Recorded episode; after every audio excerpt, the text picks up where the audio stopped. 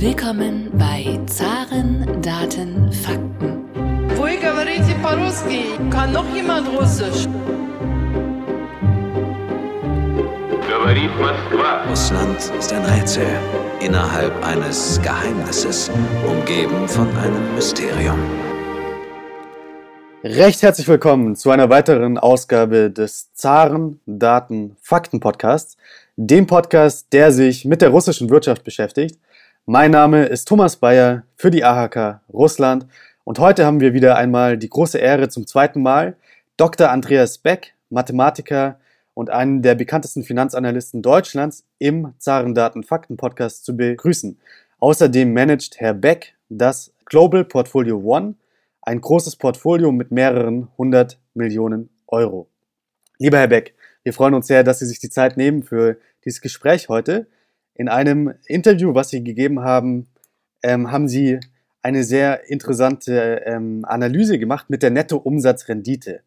Und zwar steht ja Deutschland im internationalen Vergleich etwas anders da bei der Nettoumsatzrendite. Wenn ich es richtig verstanden habe, bedeutet Nettoumsatzrendite das Verhältnis von Gewinn zu Umsatz. Beispielsweise ein fiktionales Unternehmen hat 1 Milliarde Umsatz und einen Gewinn von 10 Millionen. Dann können wir, wenn ich es richtig verstanden habe, von einer Nettoumsatzrendite von 1% reden. Wie steht denn Deutschland im internationalen und auch im europäischen Vergleich da bei der Nettoumsatzrendite? Man muss noch dazu sagen, Nettoumsatzrendite heißt abzüglich der Steuern, die zu zahlen sind vom Unternehmen. Und da haben wir jetzt selber keine Auswertung, sondern wir haben uns auf Daten von der OECD berufen, die das relativ regelmäßig auswerten, mit dem Ergebnis, dass Deutschland noch vor Japan, aber so ziemlich am Schlusslicht international dasteht.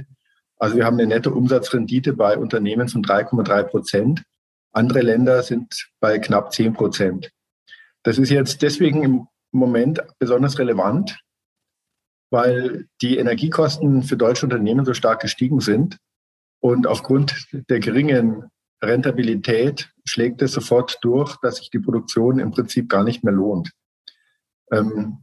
Man muss natürlich dazu sagen, diese nette Umsatzrendite, das ist jetzt liegt nicht nur daran, dass wir vielleicht ein unternehmensfeindliches Steuerumfeld oder Regierungsumfeld haben, sondern das liegt auch daran, dass in Deutschland halt vor allem Branchen stark sind, die nicht so hohe Margen haben wie jetzt in anderen Ländern. Und warum war denn in Deutschland die Nettoumsatzrendite so niedrig? War die erst in den letzten Jahren so niedrig oder war die schon immer niedriger als im Vergleich mit anderen Ländern? Nein, es ist schon ein dauerhaftes Phänomen, dass wir, was die Unternehmensrentabilität nicht mithalten können mit anderen Ländern wie Schweiz, Großbritannien oder die USA. Aber es ist halt im Moment Teil der Diskussion geworden, weil die Unternehmen ja immer mehr unter Zugzwang geraten. Auf der einen Seite kann man es nicht anders sagen, wir haben eine sehr mittelstandsfeindliche Politik hier bekommen.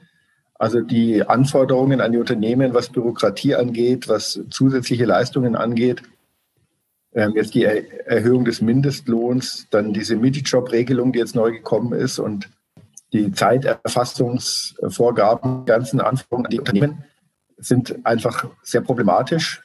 Große Unternehmen können das vielleicht stemmen, aber der ganze breite Mittelstand, die ganzen Unternehmen mit bis zu 50 Mitarbeitern, die tun sich da wahnsinnig schwer. Und aus dieser Perspektive ist es halt schon so, also es ist wichtig, darauf hinzuweisen, dass die jetzt nicht so viel Reserven haben. Also man kann die nicht beliebig ausschlachten. Sie haben es schon angesprochen, dass die nette Umsatzrendite, ich glaube, in den USA bei 10% liegt. Jetzt im Zaren-Daten-Fakten-Podcast interessiert uns ja auch immer die russische Wirtschaft. Wissen Sie denn, wie die nette Umsatzrendite bei russischen Unternehmen aufgestellt ist? Wenn es da Zahlen gäbe, würde ich sie nicht glauben. Nein, ich weiß es nicht.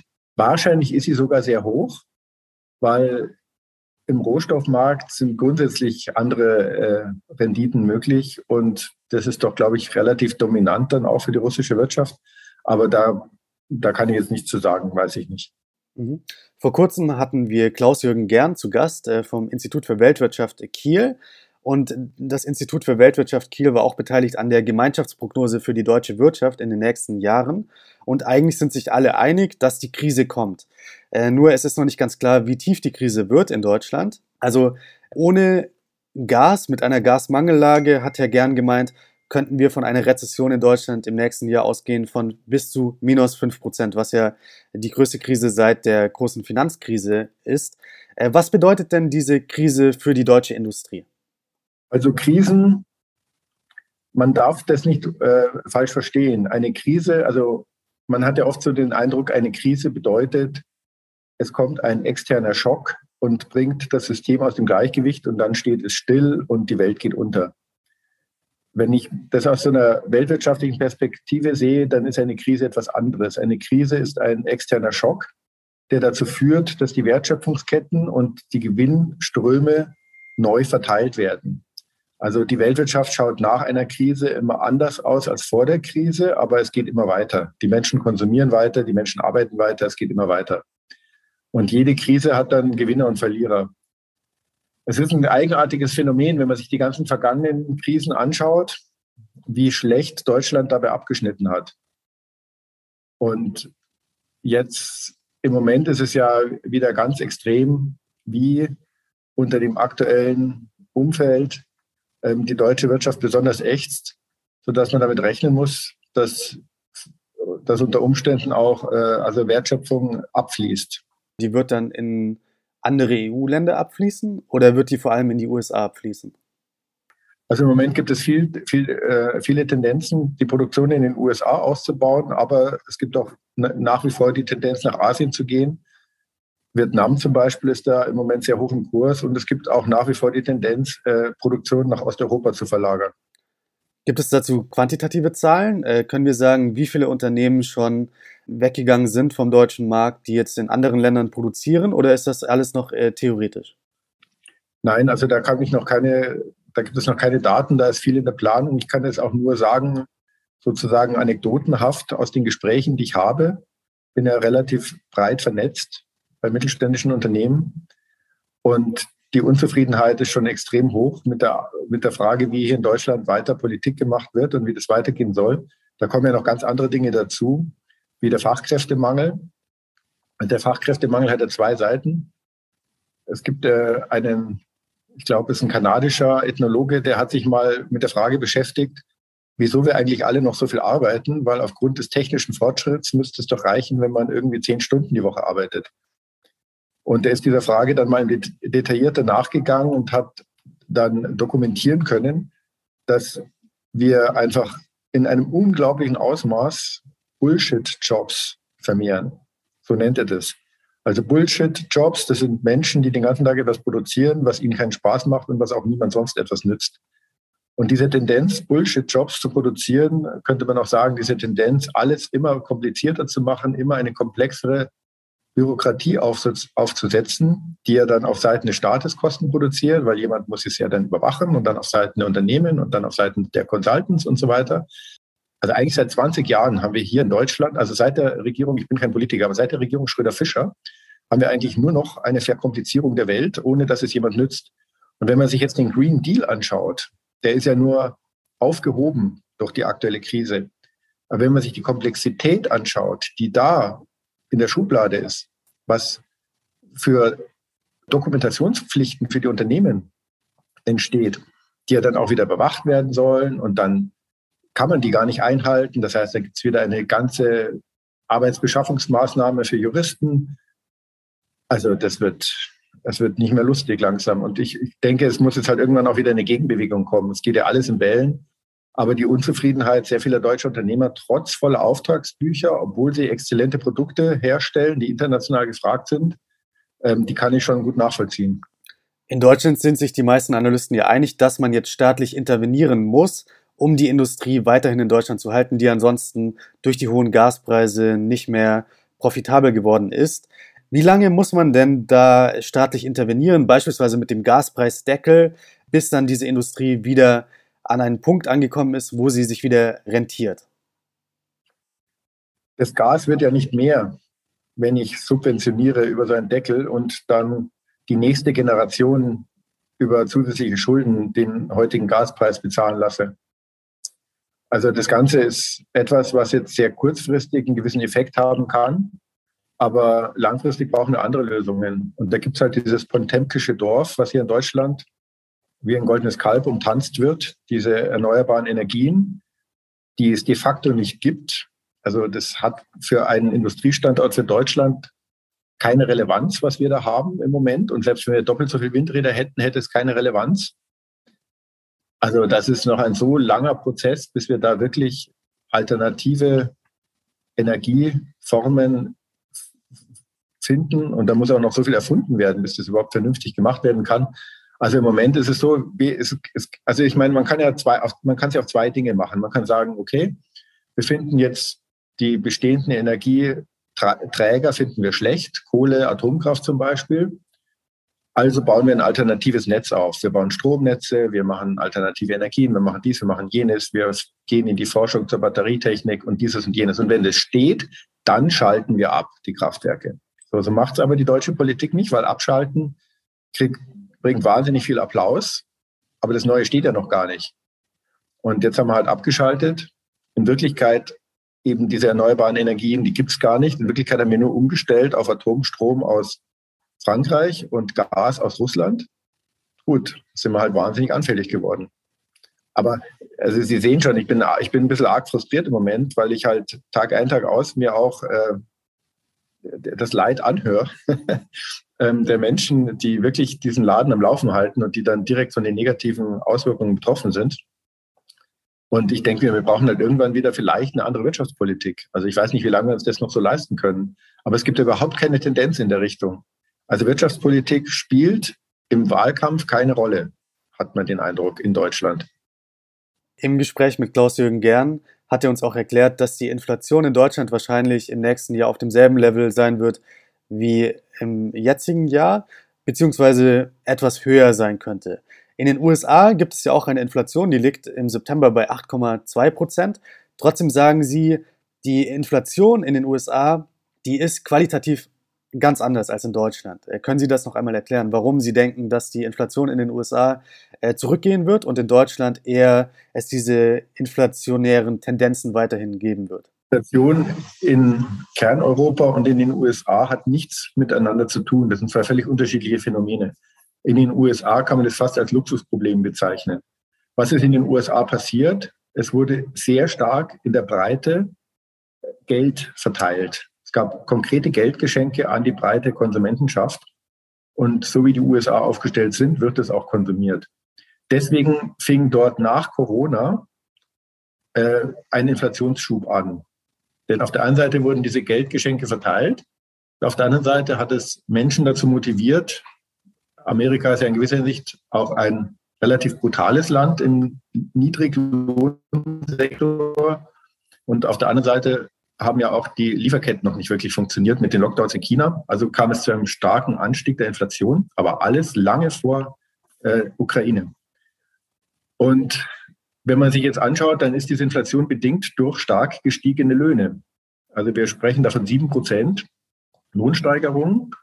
Und dann habe ich am Ende halt eine Inflation von 8,5%. Ja, das ist ein absolutes Luxusproblem, weil erstens ist dieser Effekt schon durch. Zweitens bleibt das Geld im Land. Und deswegen kann das die Zentralbank jetzt steuern. Durch erhöhte Zinsen kann sie da die Investitionstätigkeit einschränken, kann die Wirtschaft etwas abkühlen. Und das Geld bleibt im Land. Die haben keine erhöhten Kosten durch Energieimport. Im Gegenteil, sie haben jetzt zusätzliche Lösquellen durch Fracking-Gas-Export etc.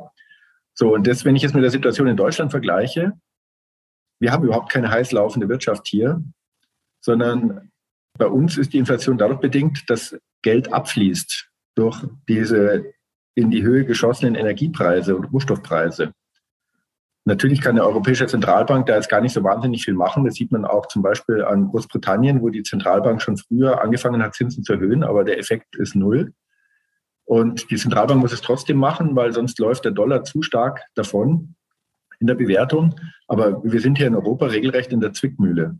Also wir werden höhere Zinsen haben, aber die Erzeugerpreisinflation, die Konsumentenpreisinflation, alles ist auf einem enormen Niveau. Und das Geld, von dem wir hier reden, das ist einfach Geld, was wegfließt aus Deutschland. Und insofern würde ich sagen, das sind völlig unterschiedliche Paar Stiefel. Das Positive ist jetzt, dass schon die Zahlen zeigen, dass die FED am Ziel ist. Die wird jetzt noch einmal die Zinsen erhöhen, wie angekündigt, aber dann wird sie schon Entwarnung geben können. Die Inflationskurve hat sich schon stark abgeschwächt, weil eben das dieser Einmaleffekt war und der wird halt bei diesen 12-Monatszahlen noch eine Zeit lang mit sich mitgeschleppt, aber in Wirklichkeit sind wir da schon auf einem sehr guten Niveau. Und wenn die FED dann Entwarnung geben kann und die Zinsen nicht weiter erhöhen muss, zumindest nicht in dem Tempo, dann kann auch die EZB hier etwas defensiver wieder agieren. Aber insgesamt ist es schon beachtlich. Es ist schon beachtlich, also wie diese Krise aktuell, wie unterschiedlich die verschiedenen Regionen betrifft auf der Welt, kennzeichnend auch mit Inflationszahlen. China hat zum Beispiel eine sehr niedrige Inflation, also eine überraschend niedrige Inflation im Moment. Und wie dann die Lasten der Konflikte einfach auch ganz ungleich verteilt werden auf die verschiedenen Länder. Sie haben schon die Erzeugerpreisinflation in Deutschland angesprochen. Und wenn man sich die Erzeugerpreisinflation oder den Erzeugerpreisindex anschaut, dann kommt man ja teilweise aus dem Staunen nicht mehr heraus. Wir waren jetzt im September bei fast 46% höheren Preisen als im September 2021. Trotzdem ist die Inflation ja nur, in Anführungszeichen, nur bei 10% in Deutschland im September. Wird denn dieser Erzeugerpreisindex quasi weitergegeben am Ende an den Endverbraucher? Oder wie kann man quasi das umrechnen? Erzeugerpreisindex zur Endinflation in Deutschland. Gibt es da irgendwie eine Formel, wie man das Ganze umrechnen kann? Nein, also eine wirkliche Formel gibt es nicht. Die Erzeugerpreisinflation ist in solchen Schüben mit Produktionsengpässen und auch mit stark gestiegenen Energiepreisen und Rohstoffpreisen häufig deutlich höher, also war auch in der Vergangenheit so. Auch 1900, ich weiß nicht, wann wir den Ölpreisschock hatten, ich glaube 72 oder 74, war das nicht anders. Das wird nicht eins zu eins weitergegeben, aber solange die Erzeugerpreisinflation auf diesem Niveau ist, müssen wir schon damit rechnen, dass die Konsumentenpreisinflation auch zweistellig bleibt. Also insofern gebe ich da der Einschätzung meines Kollegen schon recht. Ich meine, man muss einfach sehen, wie es jetzt weitergeht. Das ist ja, so wie das jetzt ist, hält es Deutschland nicht durch. Das würde ich so sagen. Also diese Gaspreisbremse und so, das kostet ja ein Vermögen, spaltet die EU auch schon wieder. Das sind so alles so ganz kurzfristige Aktionen, die kann man mal machen, aber wir können das jetzt nicht 2 Jahre durchziehen, die aktuelle Situation. Und jetzt muss man einfach mal sehen, ja. Was meinen Sie, Deutschland hält es nicht durch? Also was für ein Szenario meinen Sie damit genau? Also am Ende werden wir eine andere Politik bekommen müssen, ohne dass ich das konkretisieren kann. Schauen Sie sich jetzt zum Beispiel China an. Also es gibt ja auch zunehmende Spannungen zwischen den USA und China. Soll sich an denen Europa auch wieder dranhängen und auch jetzt mit China auf Konflikt gehen? Ohne die chinesischen Rohstoffe gibt es keine Energiewende. Gibt es überhaupt keine Batterie, die wir bauen können. Also soll man sich jetzt da auch wieder dranhängen? Das ist ja gerade so die Diskussion der deutschen Politik. Wird festgemacht an der Beteiligung vom Hamburger Hafen. Oder sollen wir versuchen, dass wir eher so eine neutralere Rolle einnehmen? Also ich denke, man muss einfach sehen, die EU ist wirtschaftlich schwach. Die EU ist politisch unendlich schwach und die EU ist auch finanztechnisch unendlich schwach.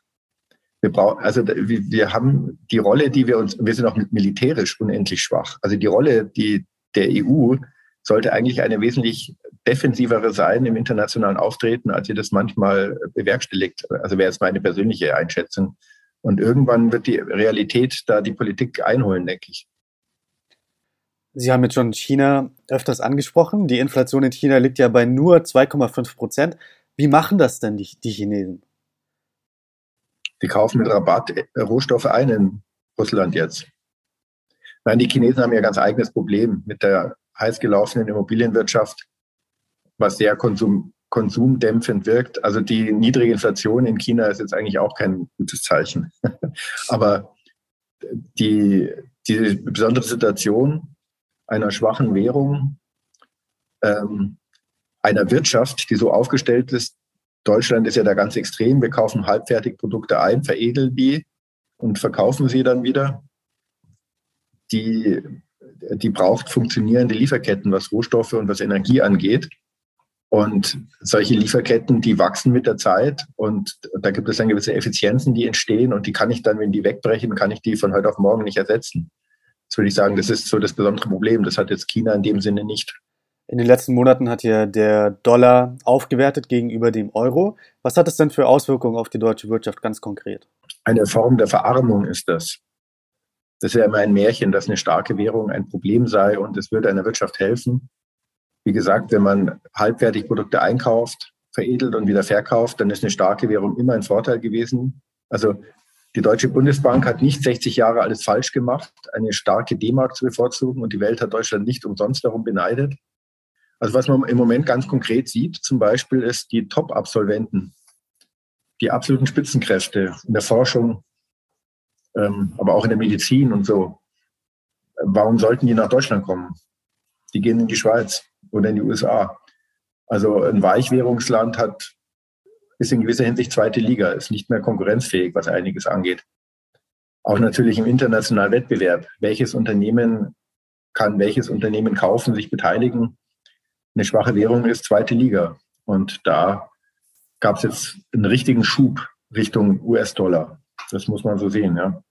Aber dem britischen Pfund geht es auch nicht besser. Muss man auch sagen. Also nicht an allem ist die Europäische Zentralbank schuld. Was glauben Sie denn, wird der Peak für die Inflation in Deutschland sein? Gehen Sie da auch mit den Gemeinschaftsprognosen mit, dass der Peak im nächsten Jahr bei vielleicht auch 10% sein wird, sowas in die Richtung? Vielleicht noch ein Wort, was jetzt wirklich besonders ist. Wir sind es eigentlich gewohnt, die letzten 20 Jahre, dass die großen Zentralbanken alle ähnlich agieren. Großbritannien, USA, Europäische Zentralbank und Japan, die haben alle ähnlich agiert. Hatten alle so ein deflationäres Umfeld, dass sie so ein bisschen Narrenfreiheit hatten, ihre Bilanzen auszuweiten und den Staaten eine marktfreie Verschuldung zu ermöglichen. Okay, jetzt ist diese Party gegessen und jetzt ist es interessant, dass jede Zentralbank eine ganz eigene Linie fährt. Also die japanische Zentralbank macht praktisch genau das Gegenteil von der FED. Die Europäische Zentralbank versucht so einen eigenen Weg. Und das sind wir jetzt gar nicht mehr gewohnt, dass Zentralbanken so unterschiedlich agieren. Und das macht den internationalen Handel auch nicht trivial. Bezogen auf die Inflation nächstes Jahr habe ich keine Prognose. Das, denke ich, muss man jetzt abwarten. Alles klar, wir schauen uns die Situation an. Jetzt haben wir schon über die deutsche Wirtschaft viel geredet. Lassen Sie uns ganz kurz über die russische Wirtschaft reden. Die BIP-Zahlen noch im Juni haben wir hier mit Experten aufgenommen. Damals gingen wir davon aus, dass das russische BIP 2022 um ca. 15% einbrechen könnte. Jetzt sind ja die neuesten Prognosen bei -3, -4% von den großen Wirtschaftsinstituten, IMF, Weltbank etc., die sind alle so um den Dreh rum. Andere sagen sogar nur -2%. Wieso glauben Sie denn, sind die Zahlen für das russische BIP 2022 jetzt so viel positiver, als wir noch im Juni angenommen haben? Das kann ich wirklich nicht beurteilen. Ich muss sagen, dass ich als Portfolio-Manager Russland immer höher gewichtet habe in meinen Portfolios. Und jetzt darf ich ja gar nicht mehr investieren. Und die Aktien, die man hatte, die sind jetzt sogar zum Teil blockiert und so. Deswegen habe ich da jetzt auch gar keine tiefere Beschäftigung mehr mit den Zahlen. Ich weiß auch nicht, inwieweit die wirklich repräsentativ sind. Ja. Es ist halt ein blödes Spiel, dass man, also Wirtschaftssanktionen, mir ist kein Fall bekannt in der Geschichte, wo Wirtschaftssanktionen wirklich etwas Sinnvolles bewirkt haben. Nicht mal Regime von so überschaubaren Ländern wie Venezuela oder Iran konnte man damit in die Knie zwingen. Deswegen würde es mich nicht wundern, wenn die russische Wirtschaft, die ja international wahnsinnig vernetzt ist, also das muss man ja auch sehen, kaum ein Land beteiligt sich an den Sanktionen. Also nicht einmal der Westen ist da komplett dabei. Also Türkei oder Israel zum Beispiel machen nicht mit, der ganze globale Süden macht nicht mit, Südostasien macht nicht mit, quasi komplett. Ich glaube, das wird hier in der Presse in Deutschland immer so dargestellt, als gäbe es eine Einigkeit, die Russland abgeschnitten hat aus der Weltwirtschaft. Aber wenn man sich die Zahlen anschaut, dann ist es eigentlich eine Minderheit. Was halt, klar, ohne die westliche Technologie geht heutzutage auch nichts, insbesondere mit der amerikanischen. Langfristig denke ich schon, dass es große Schäden hat, aber wem nützt das? Ich glaube nicht, dass der Krieg deswegen einen Tag kürzer dauert. Aber wie gesagt, das darf ich mich nicht auf falsche gleich begeben, weil ich bin kein Politiker. Im Interview mit Mario Lochner haben Sie auch gesagt, dass die Politik in Deutschland darauf spekuliert, dass dieser Konflikt jetzt demnächst aufhört, dass es quasi wieder so ist wie davor. Glauben Sie, dass das ein realistisches Szenario ist? Weil wenn ich mir das teilweise anschaue, dann habe ich eher den Eindruck, dass es auf Jahrzehnte jetzt so aufgebaut ist, dass es weitergeht mit Sanktionen, dass auch der Konflikt Jahre weitergehen könnte. Was passiert denn in so einem Szenario, wenn alles so weitergeht wie bis jetzt, über Jahre, Jahrzehnte? Also die deutsche Politik, oder ich würde fast sagen, die europäische Politik hat kein Konzept. Entweder hat sie wirklich kein Konzept oder sie hat einen Plan, den wir nicht kennen. So würde ich das sagen. Das habe ich damit gemeint. Im Moment sieht es nicht so aus, als gäbe es da irgendwie Chancen für einen Waffenstillstand. Aber ich denke, aus meiner Sicht ist es doch wirklich offensichtlich, also wenn ich das hier so sagen darf, dass die Ukraine wird diesen Krieg nicht gewinnen gegen Russland und Russland wird diesen Krieg auch nicht gewinnen gegen die Ukraine. Ja, dann kann man es ja auch irgendwann irgendwie zumindest mal einen Waffenstillstand machen und dann kann man die nächsten 50 Jahre verhandeln. Ich weiß nicht, in Nord- und Südkorea, die verhandeln jetzt, glaube ich, schon langsam seit 60 Jahren. Mhm. Dann wird zumindest keiner mehr erschossen. Das ist doch offensichtlich, dass es kommt. Dann kann man es auch gleich machen, wäre so meine ganz pragmatische Hoffnung. Mhm. Lassen Sie uns dieses Interview auf einer High Note, auf einer positiven Note vielleicht beenden. Was würden Sie denn der Politik jetzt ganz konkret raten, vielleicht wenn Sie da das Ohr hätten von Kanzler Scholz, was würden Sie ihm sagen? Eskalieren kann jeder Depp. Ja, das klingt immer so toll und wir sind stark. In Wirklichkeit ist die große Kunst immer die Deeskalation. Und das ist kein Gesichtsverlust, sondern das ist einfach die große Kunst. Und ich würde mir wünschen, dass ein Politiker das Rückgrat hat, mal zu versuchen, zu deeskalieren. Lieber Herr Beck, vielen Dank, dass Sie sich die Zeit genommen haben, heute für dieses Gespräch. Wir freuen uns jedes Mal, wenn Sie wieder zurückkommen in den Zaren Daten Fakten Podcast und ich wünsche Ihnen noch einen schönen Tag. Ja, vielen Dank.